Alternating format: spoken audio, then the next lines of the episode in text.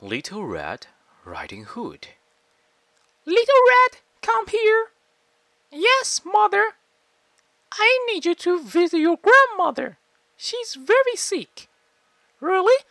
What should I bring? Take this basket of food. She is too sick to cook. Okay, I will go over quickly. Good afternoon, Mr. Wolf. Hello, Little Red. Where are you going? To my grandmother's house Why? to give her some food to eat. She is sick. You should bring her some flowers too. Good idea. Who is it? It's me, Little Red.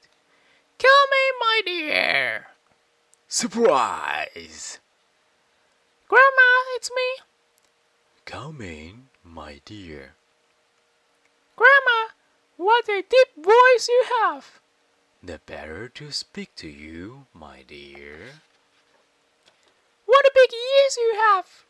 The better to hear you. What a big teeth you have. The better to eat you with. Stop, Wolf! No! Thank you. No problem.